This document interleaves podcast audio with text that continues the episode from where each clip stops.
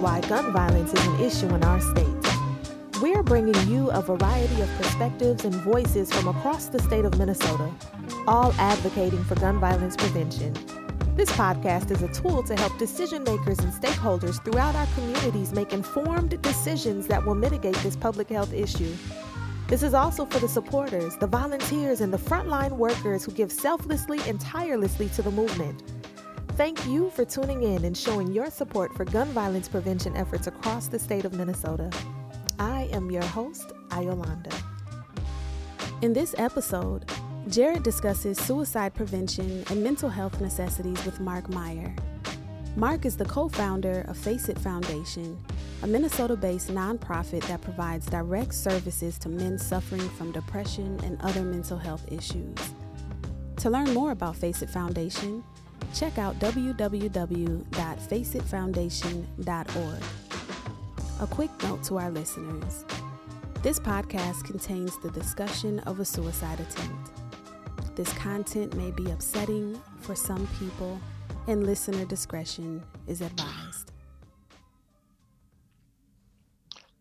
Welcome back to another episode of 52 Reasons Why, the Protect Minnesota podcast. I'm Jared Muskovitz, Director of Outreach and Organizing for Protect Minnesota, and I'm uh, thrilled to be able to chat today with Mark Meier. He's the co-founder and executive director of Face It Foundation, a Minnesota-based nonprofit that works directly with men suffering depression and other mental health challenges. Mark, uh, good afternoon, and thank you so much for being here. My pleasure, Jared. Thank you for having me. I'm I'm super excited to be able to share the story of Face It and and the struggles men are are dealing with on a day in and day out basis here in in Minnesota. Yeah, I mean, what it sounds like. I mean, this is work that's incredibly important for sure.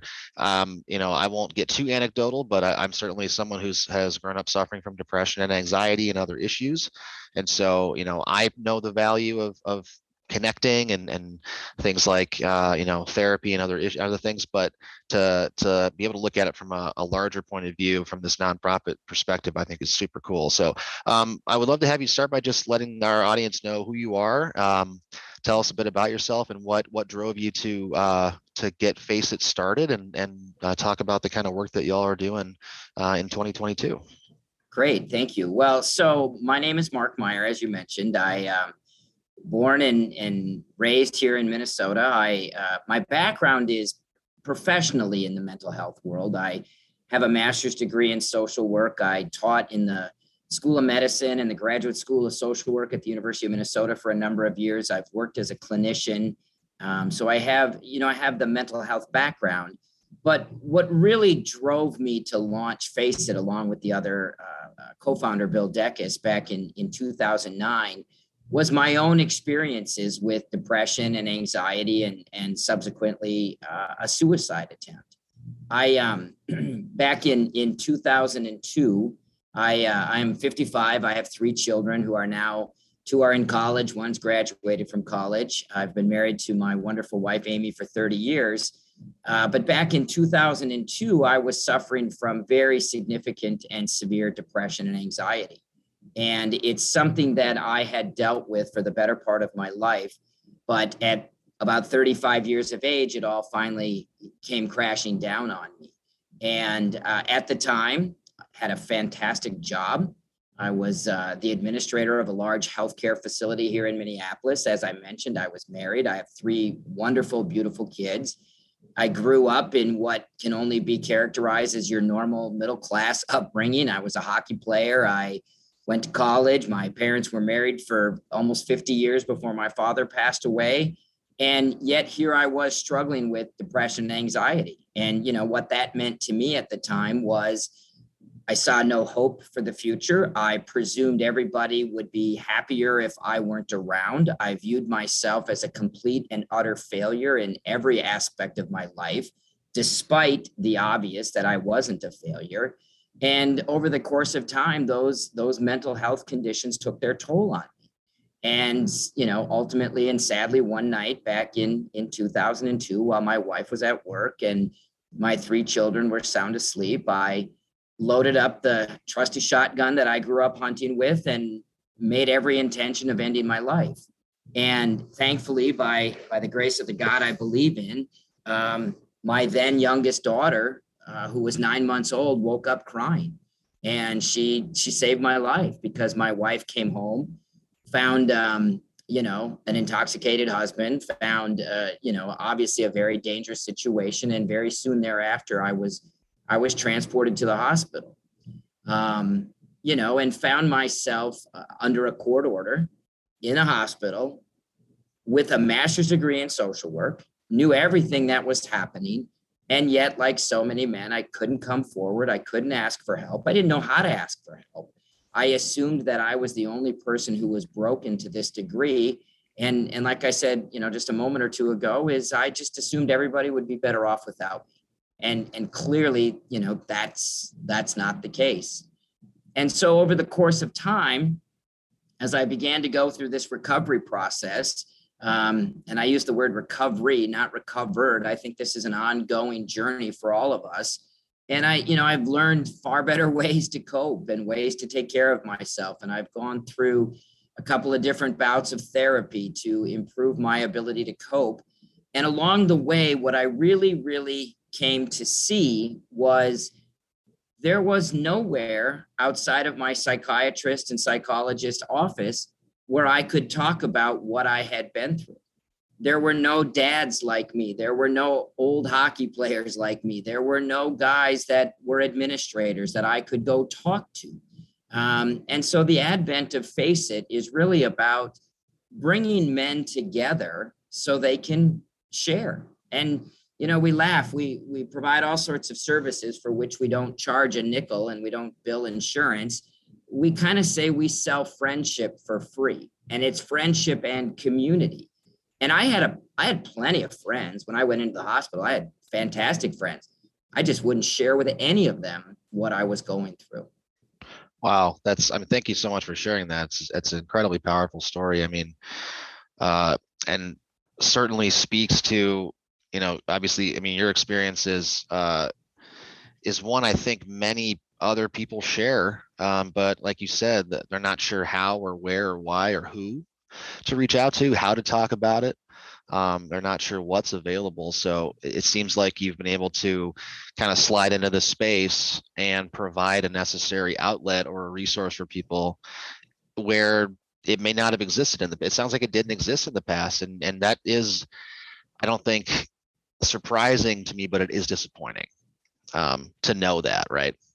Yep. and and you know we know a lot about men, and we know a lot about men and help. You know, willingness to seek help, and you know, men will not go see their primary care providers. I mean, if it isn't bleeding or about to fall off, a guy just ignores it, rubs some dirt on it, and moves on and you know we do this as some sort of badge of honor and really quite frankly it's just not very smart mm-hmm. um, because most of these issues tend to get worse over the course of time. But you know one of the things that i think we have not done a great job at is connecting men to ways in which they will get help. And i again i'm clinically trained. I have a ton of therapist friends and i commend the work they are doing but the reality is, for a lot of guys, this idea of sitting down one on one behind a closed door with someone who they know very little about, using language most of us are not socialized or raised with, it's not a it's not a good environment for them, and so they don't mm. go. And and so you know what we've done at Face It is we're not a mental health organization. We provide mental health support, but you know, we're not a therapy organization, we're not a treatment program, we're not a 12-step program. We really are just a place where guys can gather. And and how we do that primarily is through our men's peer groups. And you know, we have 20 of these groups. We serve over 200 men. And I think, you know, as you said, and and you know, I could certainly be wrong, but certainly in the state of Minnesota, it appears, and nationwide, there doesn't appear to be an organization focused on men depression, anxiety, peer support, you know, support groups, a bunch of other activities we do uh, free of charge, just where guys can gather. And, you know, we don't ever look to replace people's friendships. I don't look to replace people's treatment that they're getting. We're just a little add on that I think so many men need. And, and look, I, I grew up I grew up in a northern suburb of Minneapolis. I'm a blue collar kid. My dad was an electrician. My dad was in the Navy for 12 years. My uncles are truck drivers and plumbers. And, you know, we were blue collar people. And I lost cousins to suicide and it never got talked about. I lost, you know, other people that we knew had these mental health struggles and it never ever got talked about. We knew it was happening, but we didn't know how to talk about it. And we have to change that. You know, guys have to move beyond this this notion that somehow it's a weakness to be honest about what's going on. Because what I'd like so many, you know, of your listeners to hear, particularly the guys, is you think this is just impacting you. But let me tell you, when I was in the place I was, I was ruining my marriage. I wasn't a good dad. I certainly wasn't a very um, focused employee. I mean, this wasn't just me paying this price, it was everybody around me. Yeah, absolutely. And, and it's interesting that you bring it up in that way. I mean, it's that's kind of the way that I that we talk about um, that we want to talk about, and we are talking about suicide prevention in Minnesota as we as we have been pivoting to really try to tackle this, um, not just from a perspective of suicide with firearms, which we can certainly discuss in a little bit, but um, just suicide, it's suicide prevention and mental health awareness in general. Um, and yeah, I mean, because uh, when I talk to people who are unclear about why we're addressing that, um, there, you know, I run into people who don't necessarily view suicide with a gun as gun violence, and um, that's an interesting perspective to me. I obviously don't agree with it. I believe I certainly believe it falls under that category. Um, but what I try to relay to them and, and and get them to understand is that someone taking their own life, it doesn't just affect that one person. It affects the family. It affects the community. It affects their friends, um, especially in small towns in rural Minnesota where the majority of suicides are taking place.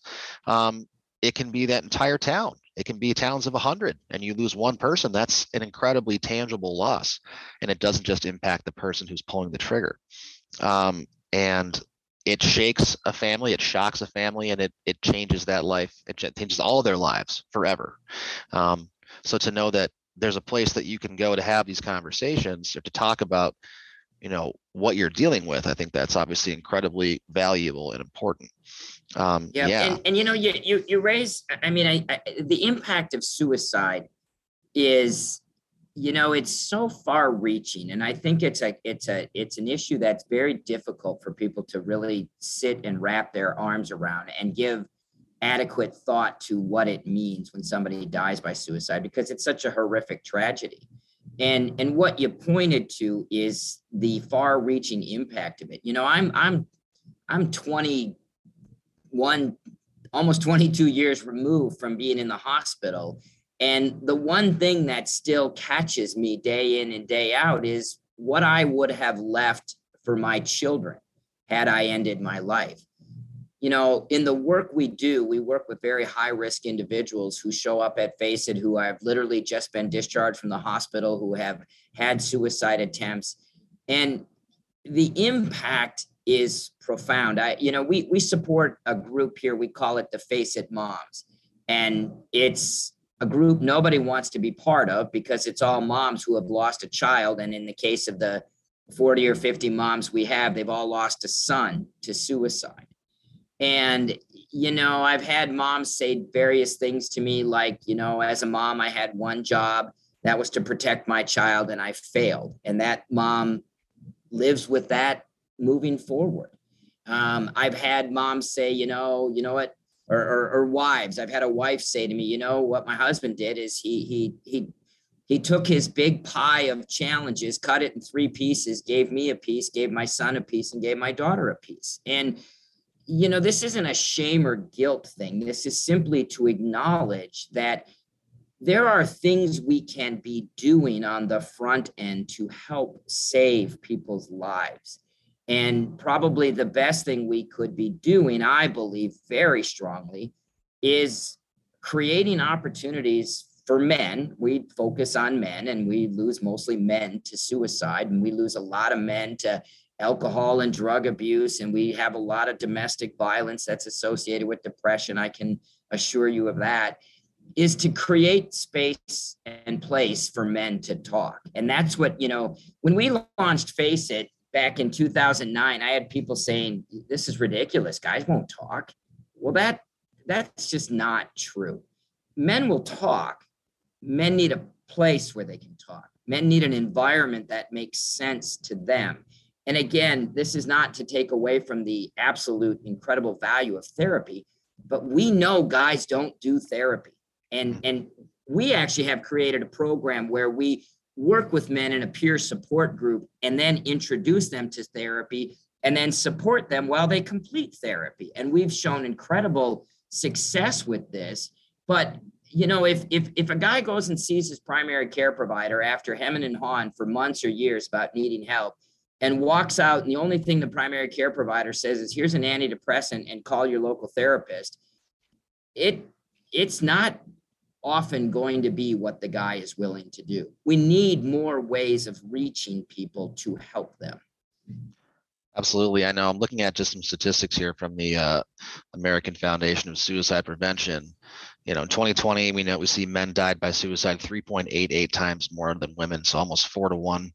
And white males accounted for nearly 70% of all suicide deaths in 2020. So, you know, this again speaks to the issue that, you know, we're not trying to, you know, disregard and and and, and simply forget about the needs of, of, of women and, and other people, but there is a severe lack of resources that are being allocated towards the vast majority of people who are taking their own lives. Um, so, I mean, to know that that your group exists and is doing this work is, I think, is important for for people to understand.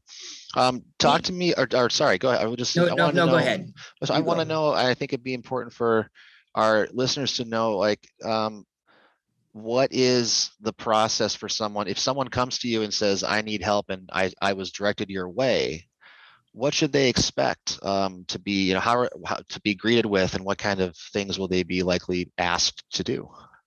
So the first thing they can expect is that you know barring being inundated overnight we we will get back to them. If they email us call us we will get back to them in 24 hours and then we will go to work to find a time for them to come into the office in a very casual environment and sit down with myself and Bill, who's the other uh, gentleman I founded Face It with. And and Bill's not a clinician. Bill Bill ran a large auto body shop. I mean, Bill, Bill's Bill's just a guy, just like me. He's just a guy. Mm-hmm. And they can expect to sit down and meet two men who probably understand a fair amount of what they're going through. Um, and if we haven't experienced it, you know, we've we've met thousands of men literally in the you know the the 13 years we've been doing this.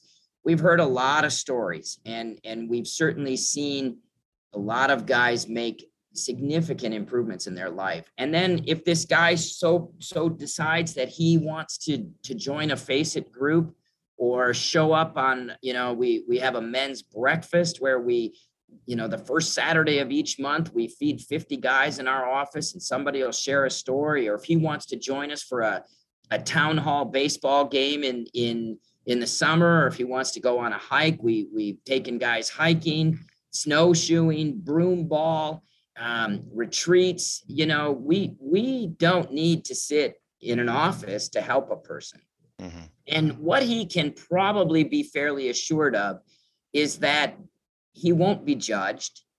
He he won't certainly won't be looked down upon with regard to being weak. In fact, we will celebrate the fact that this guy had the wherewithal to realize not only does he need help, but everybody around him will be better off if he gets help. And he'll get he'll get hopefully what he needs and we will guide him if he needs to see some other professionals. We will certainly support that and try our best to get him connected. Um, but, you know, we acknowledge walking through the front door of Face It can be a very difficult thing for men. Jared, I've met guys who have told me they found out about our organization two, three, four years ago, and it took them that long mm. to agree to come forward. And and you know, myself, like so many of the men we meet, I didn't get help until I was in absolute, complete, 100% crisis. And you know, we meet a lot of guys in crisis, and those crises are precipitated by bad decisions, by untreated mental health, by choices that you know, a lot of guys get caught and then they start getting help, whatever that getting caught might mean. Um, but if we can get people before that that moment of crisis, I think we have a real opportunity to save people. I couldn't agree more. I think, especially getting just getting to the point to let people want to know, like, hey, what you've done here by taking this step, this is a brave thing you're doing, and it's not a sign of weakness; it's a sign of strength that you made that leap. it, it is a big. It is kind of like jumping off a cliff. You don't know if you're gonna where you're gonna be landing, but you you have to, you know, believe and have the faith that you'll be able to come out the other side and having these resources with you. Um, and yeah, I think that that's super smart to be not just looking at it from a therapeutic angle or from a clinical angle, but to I, I know that I thinking back to times when I was struggling more than I am now, and times when I was in really in need of help, you know, to think about maybe getting out into the environment with people who are dealing with these issues to you know to see them living life to be able to try to experience that you know and to just understand that all this stuff and all these things that are in these experiences i haven't gotten to yet these are all these things that are still coming. I just think that really is a really smart way to to offer hope in a very grounded sense. Um yeah. that's very cool. And you know i think um yeah this is a, i just i'm blown away by this story i'm blown away by this this what what what you guys are doing this this niche that you're filling um i think it's super important and very very good for all of us to be supportive of. And and you know i certainly don't want to discourage anybody from ever supporting face it but you know what we do doesn't cost a lot of money. There, mm-hmm. there's look we're aa minus the 12 steps and you know aa doesn't cost a lot of money. We we have 27 uh, so we have 20 men's groups 20 ongoing men's groups. I have 27 men who volunteer to facilitate these groups. I don't have to pay them. They show up every other week because they also get something from this group. Mm-hmm. um, you know this is we we train these facilitators by supporting them by helping them with communication skills. You know most of these guys you know the the work that we do is fairly easily replicated. And and you know what what you need is you need volunteers you need people who are willing to you know show up on a consistent basis. I mean there isn't a church uh, a, a vfw a legion anything out in the state of minnesota that would not open up a room. And the volunteers that run our groups i mean these are just guys who know how to talk about what's been going on in their life. It's there's not a formula. It's not treatment. Remember, I, I said earlier we sell friendship for free. And, and what's really critical for the people who run our groups is simply a willingness to sit in the presence of guys who are struggling. And you know, there are mental health organizations all across Minnesota that could help um, you know, just provide support or you know you you could connect you know regardless of where you are you could connect with a local therapist and say hey every every other Wednesday, there's a group of nine of us meeting. If I need some help, can I call you? Can you, you know, this mm. can be accomplished and it doesn't have to cost and it doesn't require copious amounts of money. This is about, this is about acknowledgement. You know, yeah, far yeah. too often I have met people and I have traveled, well, I've traveled all over the country, but I've certainly traveled all over the state of Minnesota. And I still meet people who want to believe this is someone else's problem. And this problem is happening in every town, every city, every, you know, county in the state of Minnesota. And and you're, you know, suicide data as appalling as it is doesn't even begin to capture what's happening out there. I mean, suicide is the culmination of something that, you know, the vast majority of people who who deal with depression, anxiety, substance use, they'll never even have a suicide. Suicide doesn't even, like I said, it doesn't even begin to capture the magnitude of the problem. Absolutely. Yeah. I mean, I, I don't know the numbers and have them in front of me, but I, my assumption is that you're very correct that most people who deal with mental health issues, most people that deal with depression don't um, uh, make an attempt on their life. So if we're simply focusing on those statistics, we are leaving out um, the vast majority of people who Absolutely. are in need of help. So that's a really good point. Um, one thing I wanted to ask um, is, you know, because it sounds like so much of what you do is is based on in person and in community, which is super important. How has Face It been able to adapt during the pandemic, um, and what kind of things were you able to do to keep people connected at a time when isolation and job loss, economic downturn, all of these things were only exacerbating the issues around mental health and depression and making things vastly worse for people at a time when we really could not afford it. Right you know and and it was it was a challenge. I'm i'm grateful for zoom. If i never had to be on a zoom call again i'd probably be okay with that. Amen I, to that. I mean zoom zoom saved our organization obviously because we were able to quickly pivot and and move our our groups to zoom. We prior to covid face it the guys that had come to our groups to our knowledge we had never lost anybody to suicide. And we work with the highest risk group for suicide. COVID, we lost two guys to suicide. And it was the isolation, it was the being cut off from people. You know, it was hard. We did the best we could. Um, we had Zoom groups, we tried virtual breakfast. You know, we did what everybody else was trying to do. And and uh, you know, it was as successful as it could possibly be, I guess you know, I would get a lot of calls. We certainly saw an uptick in in people looking for support. And you know, all those go-tos that you have for people, like go out and be with your friends, go out to dinner, go, you know, some of this social stuff. Obviously, it was all shut down. Um, so you know, it was tough, and and we did what we could.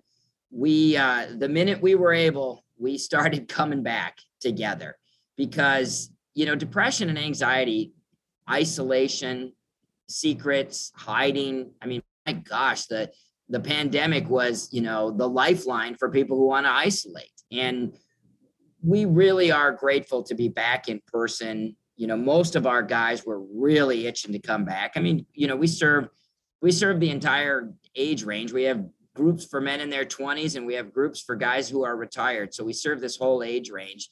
And we had people who were at greater risk for the ramifications of COVID than others. Um, but we really uh, we have found that one of the most important aspects in this recovery journey is community and being with people and being with people in a healthy way. Um, you know, face it, none of our activities ever are. They're always alcohol free. They're certainly always drug free. Um, guys know how to be with other guys, but so often it's in a very unhealthy manner. And so we really do try to promote the importance of being together in a supportive and friendly um, environment. We still laugh, we still joke. You still might think, oh my God, it sounds like a bunch of guys on a fishing trip or something like that, but it's not. It's super supportive and it's it's it's it's a very safe environment that we've created. Yeah, I think that's I can imagine that being effective. I think about how much I think I would have appreciated and enjoyed an opportunity like that when I was going through those times that I definitely, you know, would have benefited from it. Um, you know, I um I so appreciate your your your work and your thoughts on this and, and for joining us today. I'm wondering if we could close on this. You know, first off, I think everything that you speak to tells me that it, it reinforces this idea that this the fact that suicide does not impact just one kind of person, one age of person, a person going through a specific time in their life. You know, we know people go through these challenges at all ages and in all, you know, different walks of life. You know, no one is immune to this. So I wonder if you could speak to the need not only for these long-term solutions that we want to work on, but the need for uh, ensuring that people have the help that's available or knowing what's available to them in the immediate but also you know if you had if you could pass along one message to someone going through a tough time or in this case you know another man going through a tough time um, who maybe who maybe find finds himself listening to this what would be that message that you would want to share with them? You're, you're not alone you think you are you think nobody else can get it you think nobody else can feel this way you assume everybody would be better off without you. And in all likelihood, nothing could be further from the truth. It requires you to take a step forward and to put your hand out. And it does require you to take some risks to try some things like connecting with others, opening up, being willing to talk about what's going through your head. Um, but the benefits of it are so, so, so significant. You know, I think about that night, and I was a hair away from losing my life and passing on all this BS to my family and my kids. You know, I think about access. You know, we we we know people die by suicide with guns. And and look, I'm a gun owner. I'm a hunter. I don't have any issue with guns. But I will tell you right now, I have held guns for people. We have had people get their guns out of their house during these times in which people are at significant risk. And if you know of somebody who's struggling, who you know is using alcohol, I mean, look, alcohol impairs judgment. Most of these suicides are probably impulsive acts. And when you have immediate access to some, look, women women attempt suicide at a far greater rate than men, but they generally take pills. We can save people. For the most part, we can save people. When you use a gun, there's not much saving going on. And so there are things we need to do that might not be comfortable for us. They may be, you know, things that we don't want to do. We have these deeply held beliefs about I'm strong, I'm tough, you're not taking this from me, I'm not doing this. Well, you know what? Stop it. Because in this time that you are acting out of fear, I get it, it's hard to get help. You are causing tremendous harm to yourself and to the ones you care about you can get help. You can get better. You should and ought to reach out to us at Face It. Somebody will talk to you. And I promise that you will find way more satisfaction and joy and contentment in life dealing with these issues. For those looking to find out just exactly what you do and learn more, I know they can go to faceitfoundation.org. How else can they reach out? They should email us uh, info at faceitfoundation.org. That'll come to me. This voice, this annoying voice they've been listening to for the last half hour, we'll get back to them very quickly. They can call our office. We're in Shoreview. We're, you know, just just in uh, outside of St. Paul. We're 651 200 4297. Um, they should reach out. They should reach out to anyone that they trust, that they know cares about them, and say, look, things aren't going well for me right now. Can you help me? We can save people very, very easily once we know people are struggling. Absolutely. Mark Meier, co-founder of Face It Foundation, executive director of Face It Foundation. Thank you so much for sharing your story and for joining me today and for talking about the important work you're doing. I, am very grateful to have been able to have this chat with you. You're very welcome. I appreciate the opportunity. So thank you as well. This has been the latest episode of 52 Reasons Why. I'm Jared Muskovitz. Thanks so much for joining us, and we will listen. We will uh, we'll uh, talk to you next time. Bye. Thank you for joining us on Protect Minnesota, the podcast where we explore 52 reasons why gun violence is an issue in our state. If you want to listen to past episodes of the podcast or for more information about how you can be involved in this movement, visit protectmn.org. Until next time.